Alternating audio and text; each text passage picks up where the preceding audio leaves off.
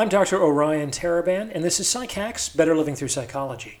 And the topic of today's short talk is practice enjoying your life. At first blush, this might sound a bit weird. Why would we need to practice enjoying our lives? This seems like something that most people do naturally, and that could very well be the case. However, I'm talking specifically to folks who tend to be workaholics. These are type A individuals, high-achieving, hard-working, successful folks who are actually very good at delaying gratification in the service of achieving their goals. At this point of my career, my active clients have a collective net worth well over $100 million, and I've worked with a number of very, very successful high-achieving men later on in their lives.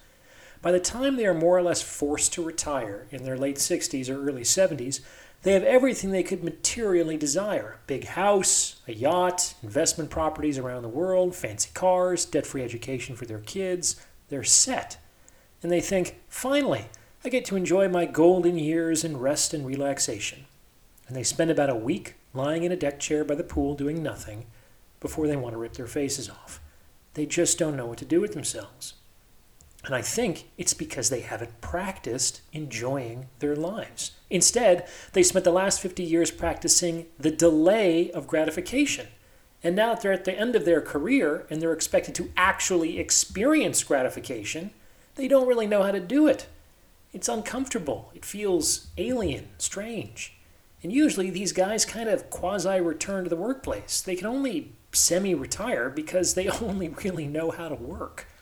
So it's important for folks to practice enjoying their lives such that when they eventually transition out of their careers, it's not a tormenting bardo, but rather a state that they can luxuriate in and take pleasure in because they've practiced doing so along the way. It's important to practice enjoying your life because you otherwise might not be able to when you actually have the opportunity. What do you think? Remember to like, comment, and subscribe for the algorithm. And please see the About tab for more information on donations and consultations. Thanks for listening.